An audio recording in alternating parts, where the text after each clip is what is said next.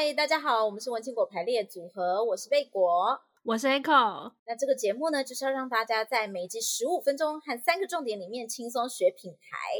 但是因为上次我们讲了一个运动的一个主题，然后受到了热烈的欢迎，所以我们这一次呢，请到了另外一个运动产业的行销老手 Echo。我们今天找到谁来呢？我们今天呢，找到了一位号称持续在篮球圈内不断耕耘的一位打工仔，让我们欢迎崇伟。大家好，我是 Plus League 的崇伟。简单先自我介绍一下好了，就是呃，说一直在篮球圈深耕，诶，虽然有半开玩笑的这个语气啊，但实际上是真的。从大学还没毕业开始，研毕那一年，跟几个好朋友一起创了一个 DB 篮球部落，然后一直到现在，这间公司都还在。然后中间过程去了六年，将近六年的时间在大陆，也是还是从事篮球相关的事情。然后到去年我刚回来台湾，呃，就加入 Plus League。其实我记得那时候 DB 做的蛮不错的，就是什么机缘让你跑到中国去？那时候我们 DB 确实在台湾做的还可以啦。然后那时候就有一个投资人，呃，他叫江丰年江董，他当年是呃新浪的创办人，然后呃他投资了我们嘛。那他那时候买了另外一个品牌叫达达 Supreme，他把这个牌子买下来，然后把他的总部设在上海。那他从我们 DB 的 team 里面几个人抓过去丢到大陆去，这样。所以那是我去大陆的起因。所以过去的第一个工作是在做一个运动品牌。当然，那同时我还是会照顾一下 DB 的事情，但是主力是放在这个品牌，这个叫达达的品牌。之前在中国每一个城市的话，你们主要是做呃什么样的内容啊？到各地去宣传篮球吗？还是说你们有办活动之类的？近六年的时间有三份工作。那刚才说到达达，它其实是一个运动品牌嘛，它是做鞋为主的。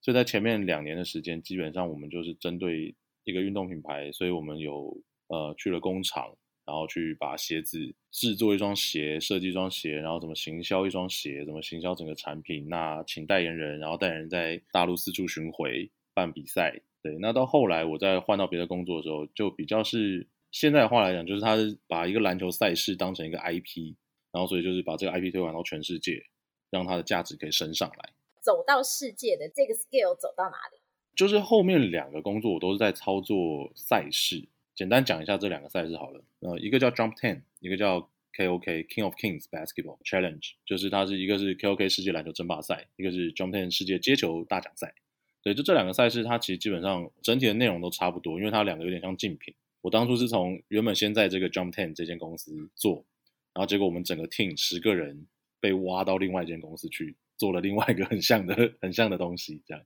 那它基本上就是我们每年在暑假的时间会有十六支队伍，然后会有来自全世界十二个国家的五对五的比赛，然后我们自己的赛制比较特别，就是它不是一般四节的比赛，我们自己设计了一套比较刺激的赛制。然后让他们可以在四天里面打完，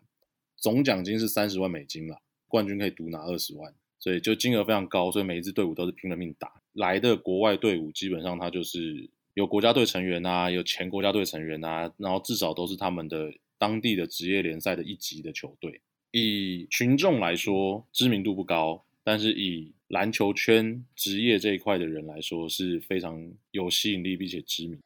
那你们跟 CBA 的关系是什么？呃，一度啦，就是聊到我们是他们的晋升的一个管道，因为 CBA 当初开放了一般我们在台湾的讲法就是素人，在大陆的讲法是草根的这些球员，就是他不是一个专业背景，他不是一个一路上来的篮球员的专业背景的这样子的一个的人，他也可以进入 CBA 的选秀，所以当初我们是 CBA 的其中一个让我们的球员有机会去参加选秀的一个管道，应该这样说。可以给我们一个 idea，就是在中国有多少人在看篮球？哇，这个数字真的是相当相当的庞大哎，好说歹说也有个三亿人吧。CBA 其实呃，因为它也比较久了啦，大家也都知道，其实大陆是一个相对比较奇特的市场，所以他们的自己的玩法没有办法，他们真的很市场化。那他们这几年也确实是，就是这近五年的时间，CBA 很努力想要把它变得。市场化一点，但是因为整个体系的关系，所以它，呃，没有办法像 NBA 这个状态，就是变得真的那么热闹。可是其实进场看球的人数还是多的，就是假设说，呃，六千人的场馆，那其实还是在一般例行赛比较好的城市，它还是可以做个八成满。他们的城市归属感也是强的啦，像像北京队啊，然后辽宁啊、新疆啊这些，其实他们当地的归属感还是非常强的。这几年他们的商业化来说是慢慢有在走上一个正轨。你的观察就是，你觉得中国打直篮跟在台湾的直篮两者的差别大概是哪些？首先，它就人口基数大啊。你要说竞争比较激烈，也不能这样讲。人才当然相对多啦。台湾其实出了非常多好球员，非常真的非常多好球员。大陆就是人多，所以你会觉得他那边整体的对抗是强的。然后，因为他们的幅员广阔嘛，所以他各式各样的球员都有。然后大部分有非常多像北方人，他们其实真的非常粗壮，打法也非常的剽悍。我觉得两边的差距，你要说对球员来说的差距，就是你能够接收到的刺激不太一样。每个球员的那个打法或个性不太一样，所以你收到的刺激会比较多。对，就是因为你对抗的人多，就是你你能够在假设就是好，你在 CBA 你怎么样，你就是队伍数就是放在那里，对，你有个你有个二十几支球队。放在那里要打，那以台湾的状态来讲，以之前 SBL 的最多队伍也就是八队，那就以就算以 Plus League 来说好了，我们第一年就四支队，对啊，所以其实你的相对你面对到的球员是少的，嗯，那再来当然你说其他的是薪资这个天差地远状，他们的资本支持就是比我们这边大好几倍啊。我过去大陆对我来讲。最震撼的真的是数字这件事情，我记得很清楚。有一次我去，我们那时候做那个达达的这个品牌，然后我们找一间公关公司，就是啊、呃、问问看年年费报价多少。我们心里想说三百人民币应该够了吧？刚去的时候你知道不懂事，然后对方直接说那个你要不要加个零，我们再来聊，直接加个零。后来就没有合没有合作啊，嘿，谢谢，对 对不起，我们预算没有那么多，抱歉。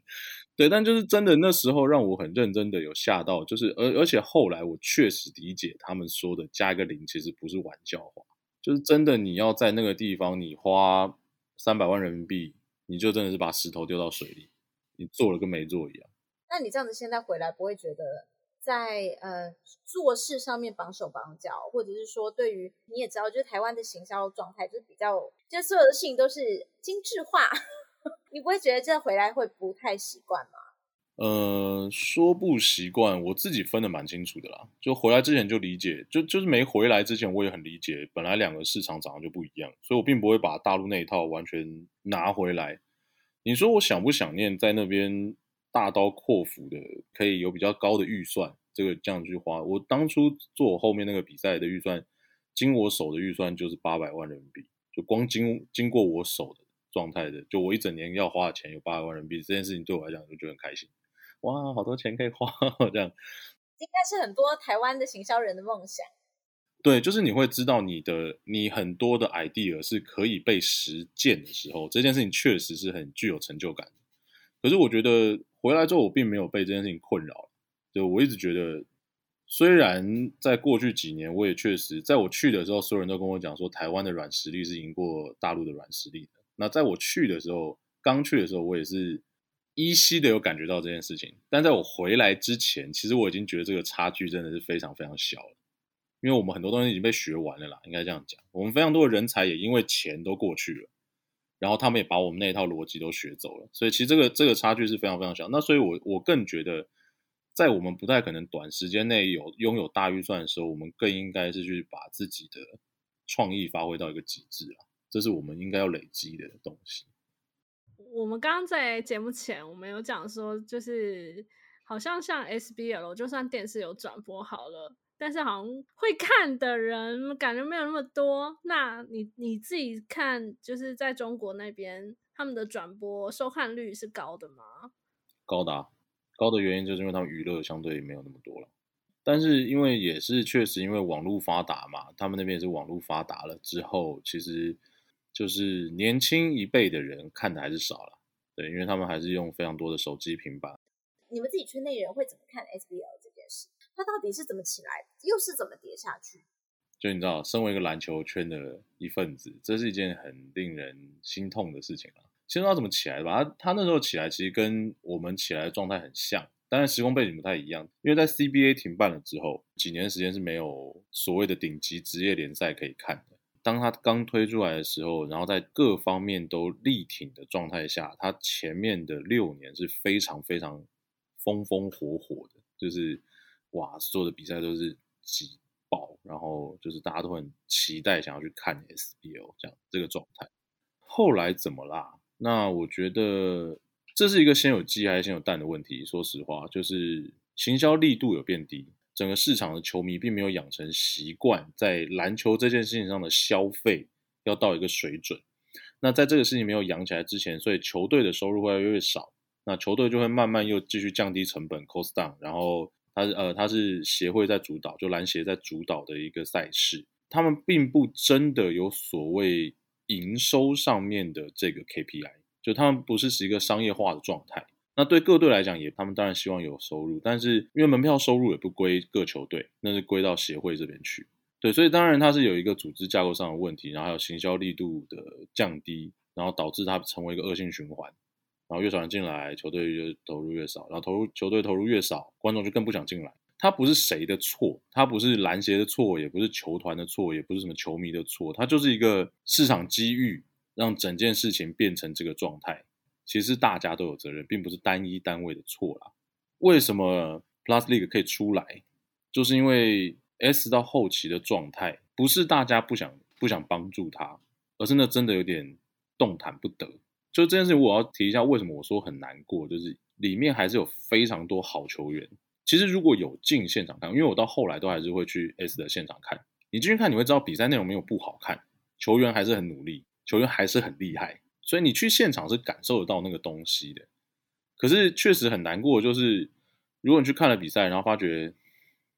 球员加工作人员比观众还多的时候，我单纯用一个球迷的身份去看，我是真的很难过，很难过。对，所以对这些球员来说是很不公平的，他们值得被看到，他们是值得被看到的。对，这是我难过的原因。可是他们其实有非常好的体质。可以做到像棒球这样，就是有很多的周边啦，像是啦啦队啊，在篮球好像比较少看到这样子的一些周边活动，去吸引到不同的族群的人。其实没有少，就是你所有东西都有在做，但这个我就帮你把问题切回到你的专业上，就整个 S 让市场啊、让环境啊、让球迷啊失望，再失望，再失望，大家就不会继续继续信任这个赛事了，应该这样说。它不是一瞬间突然暴跌的状态，对它，那就是一个累积。呃，讲回来，Plus League，Plus League 的话，嗯，最重要当然就是属地主义，就是其实台湾一直以来没有一个联盟做真真正正的，就篮球的部分没有真正在做属地主义。像我们元年的四队，就是分别代表台北、桃园、新竹跟彰化、彰中地区。今年新增的两队，一个是新北，一个是高雄。对，所以其实我们很希望把在地化做好。那因为我们里面里面做的最好的一支，就是以他成军一年的状态，然后做最好就是新竹。他确实把新竹的球迷们很凝聚起来，做得非常好，就是我们的工程师。但各队其实，在有城市这个属地主义的状态下，其实各队都有让球迷们觉得支持这支球队就是支持自己的城市这件事情是有被植入进去的。我觉得还需要一点时间，因为才一年。但是对大家来讲，这个会越来越有这个氛围在。哦，所以其实某程度来说，你们确实也朝向比较像是现在棒球的营运模式在发展。球队的部分是中职，当然是一个非常值得学效法的，有非常多值得我们效法的的的赛事。毕竟它有三十二年的经验，有非常多东西是我们在这块土地上应该要学习的东西。Plus League 有什么愿景或者是什么目标吗？当然就永续经营啦，能够把台湾篮球的最顶层做的扎实一点。SBL 其实走了十八年，走了十九年，在台湾篮球的历史贡献上，绝对是非常非常重要的一个联盟。那只是就像我刚才说的，到后期他的给观众的那个不信任感，或是那个想要支持的欲望实在太低了。所以才会有我们的成立。如果要真的说的话，就用黑哥的话来讲，就是我们想要产业化，因为这个产业可以带动的东西，觉得是非常非常大的。黑哥最爱讲的例子就是：好，我们今天有四支球队，你等于提供了将近两百个工作机会。那接下来再加两支球队，就一个球队假设就有五十个工作机会的话，那再再加两支球队，我们又多了一百个工作机会。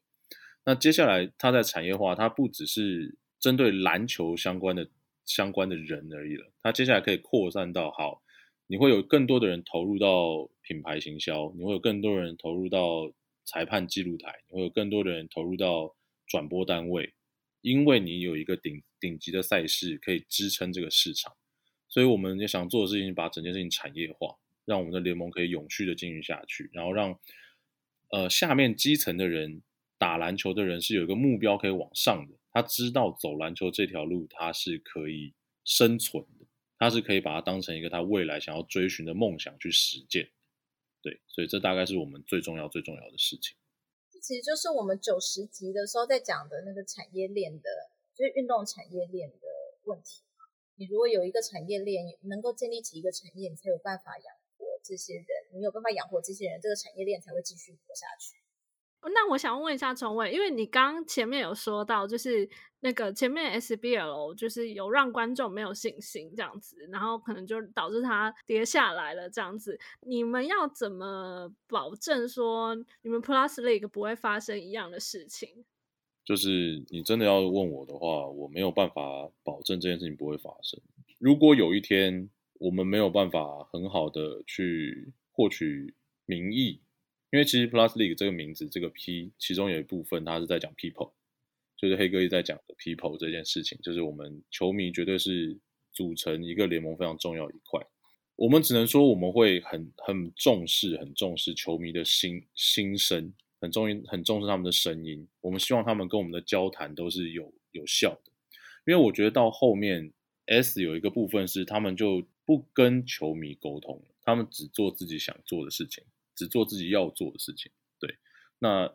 对我们来讲，我们把球迷这件事情放得非常前面，就我们希望我们是跟球迷站在一起的，一起成长在这个市场上。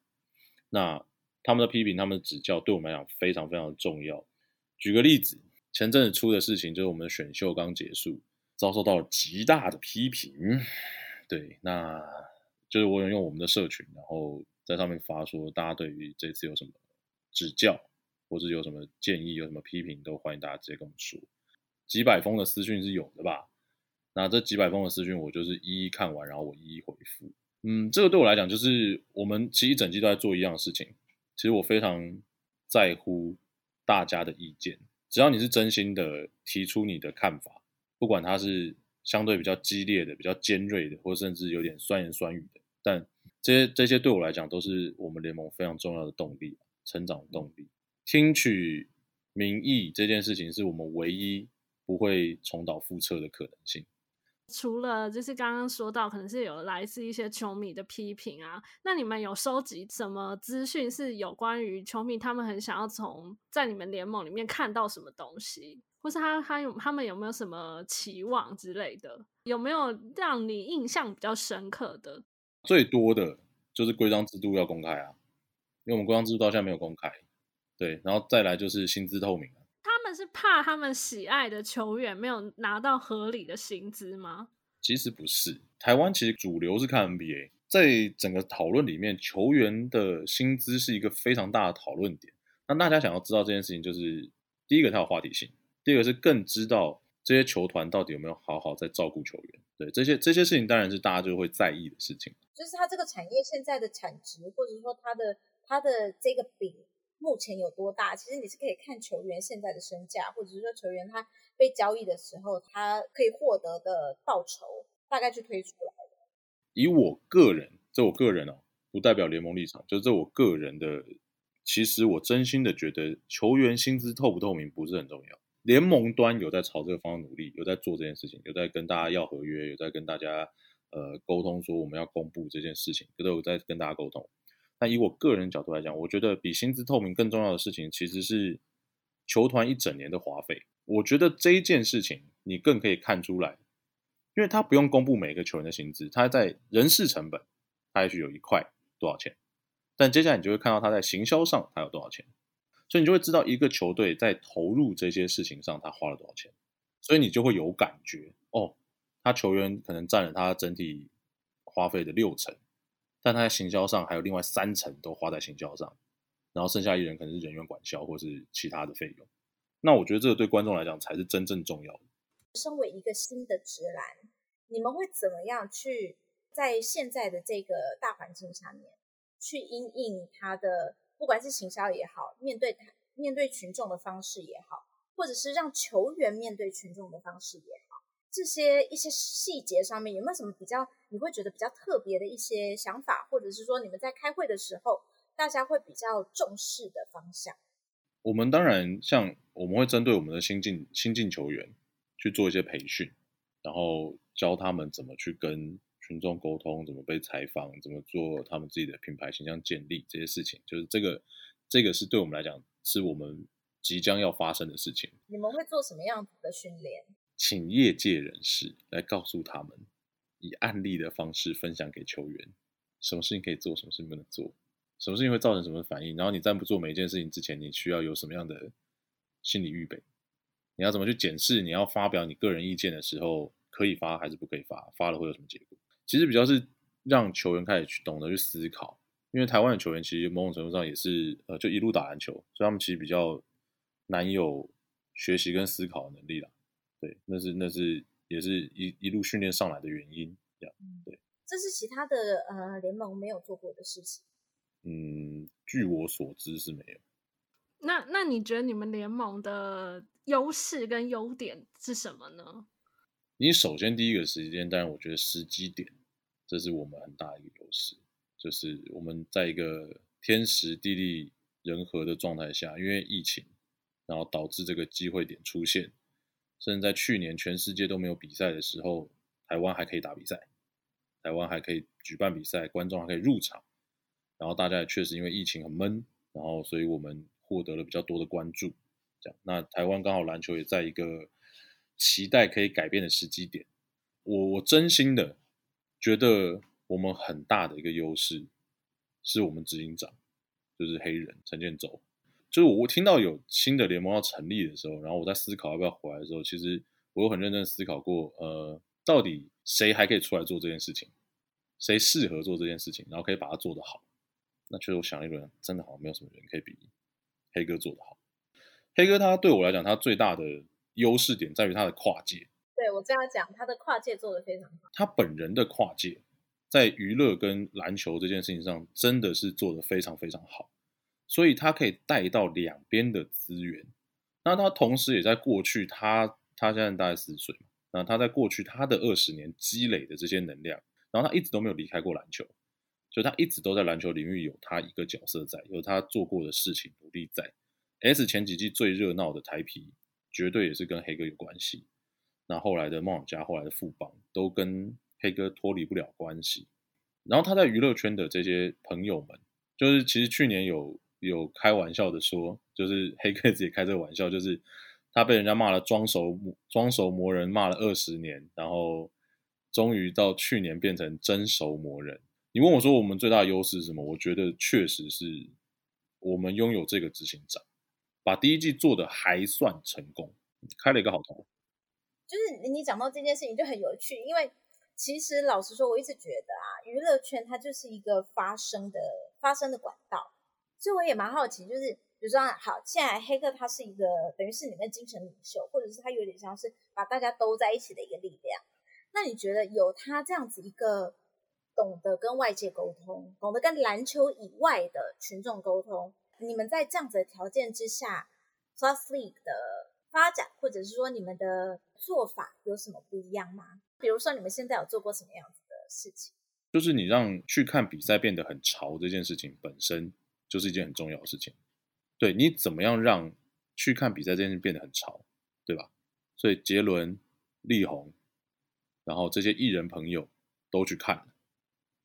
都是黑哥把他们邀请到现场，然后去看了比赛，坐在场边，那大家自然而然觉得哇，连天王巨星们都去看的比赛，我好像应该要去看。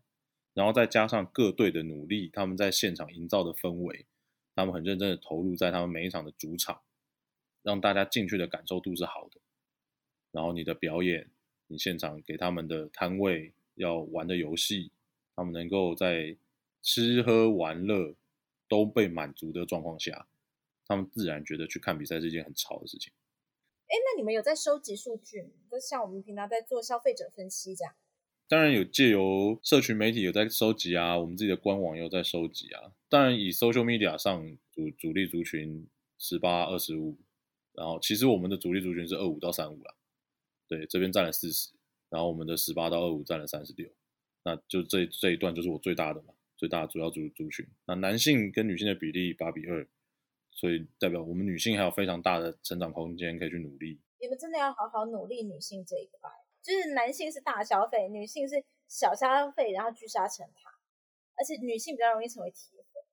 这件事情其实我觉得是一个历史教训，所以我们可能在第一季的时候有，就是我觉得我们努力的方向不太一样，没有特别去针对这个 TA 去做，没有避免，但就是没有针对这件事情特别。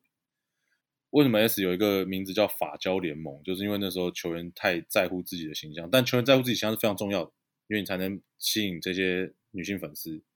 反正就是变成说，去看比赛都是小女生，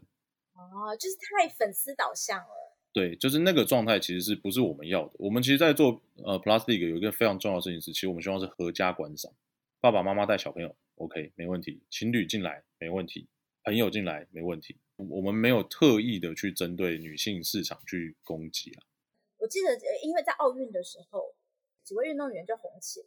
然后我们就有聊到这件事情，就是他们是不是该。走向娱乐圈这件事，因为其实走向娱乐圈，你就是单纯在经营粉丝，等于是粉丝社群。但是老实说，运动产业你就是要有运动的这一项，这就是你的你的中心主旨还是运动，你不能因为你想要经营粉丝而去把粉丝这一块过度放大。所以就是对我们来讲，比赛精彩度这件事情还是最重要的，球员这件事情绝对是我们最重要的资产。因为唯有比赛让它变得好看，这件整件事情才有办法永续，才有办法好好的继续一直发展下去，而不是变得很畸形。什么时候会开始有一些相关的活动啊？希望就是呃有听这一集的听众也可以一起来参与这样子。这几周我在努力的事情，大家真的蛮可以期待一下，因为我接下来打算把我们第二季变成一个 ARG 的活动，ARG 就是一个沉浸式体验的游戏。细节我现在绝对不会说，但是就是我会把所有的球迷朋友变玩家，你们都会是在我的世界观里面，在所谓的 PLG 宇宙里面变成一个玩家，然后你们会有很多事情要做，这样，那这个是可以很值很可以值得期待一下的啊。休赛季确实很久，我们六月份打完比赛之后，到现在下一季开打可能会到十二月初，相信有在关注台湾篮球的朋友也会知道说，今年暑假其实。呃，整体的讨论度是非常高的，不管是球员的离队啊，球员的转队啊，就是现在还有另外一个新的联盟啊，这样的状态，就是各式各样的事情都在发生。对于篮球来讲，再回到我们刚刚的讲的事情，就是比赛还是我们最重要的事情，其他再怎么样发生，比赛一旦开打了，才是大家最期待的事情。所以希望大家可以持续保持一个热情和期待，我们十二月的时候第二季比赛就开始。我们是为了热情和梦想在工作的一群人。热情跟梦想撑不起一个产业，但热情和梦想可以撑起一个产业的初期。